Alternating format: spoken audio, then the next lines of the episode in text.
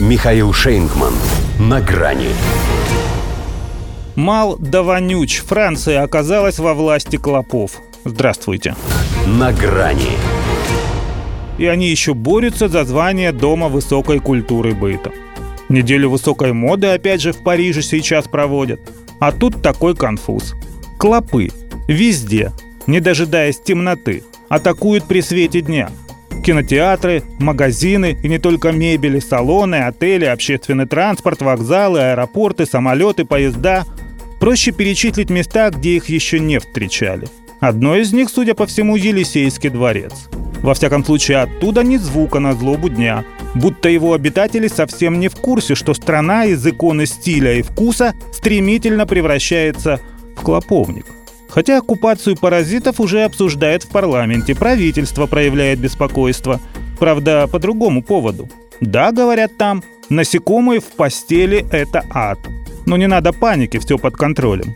Умеют, в общем, успокоить. Вот только клопы ныне там.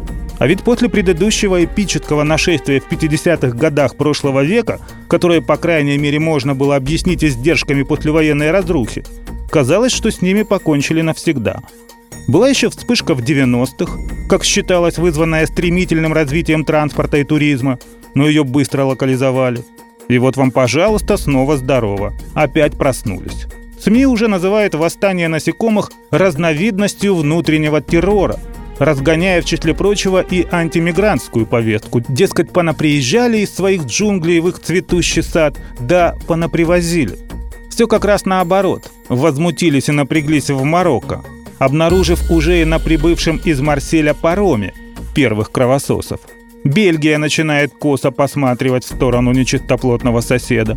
Может быть, он пока не загнивает, но ведь явно же опоршивил. В том же Париже, кроме клопов, еще и крыс уже раза в два больше, чем людей. Если это не примета их смутного времени, то что? Именно так и бывает, когда перестают следить за собой. А французская власть только то и делает, что печется о судьбах остального мира. Об Украине, например, с помощью которой хочет победить Россию. Или, из последнего, об Армении, с которой Россия мечтает хотя бы отомстить за изгнание из Африки. А заняться собственной гигиеной как-то руки не доходили. Зато теперь их не покладают. И уже не скажешь, что они даже не чешутся. Еще как. Даран раздирают. Правда, не те, кто должен был бы обеспечивать стране и санэпидемиологическую безопасность тоже. А ведь им следующим летом Олимпиаду проводить. Есть, конечно, время. Вот только номера в отелях уже все заняты. И сдавать их без боя мерзкие жучки не намерены. Есть кого брать пример. Ведь в Елисейском дворце потому и притихли, что оттуда не выводится самый главный из них. Тот, который тоже мал да. В общем, заметно поубавилось у французов оптимизма. Редко теперь кто скажет, что на улицах Парижа пахнет коньяком.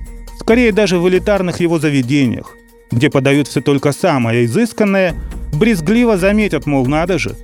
И здесь отдает клопами. До свидания. На грани с Михаилом Шейнгманом.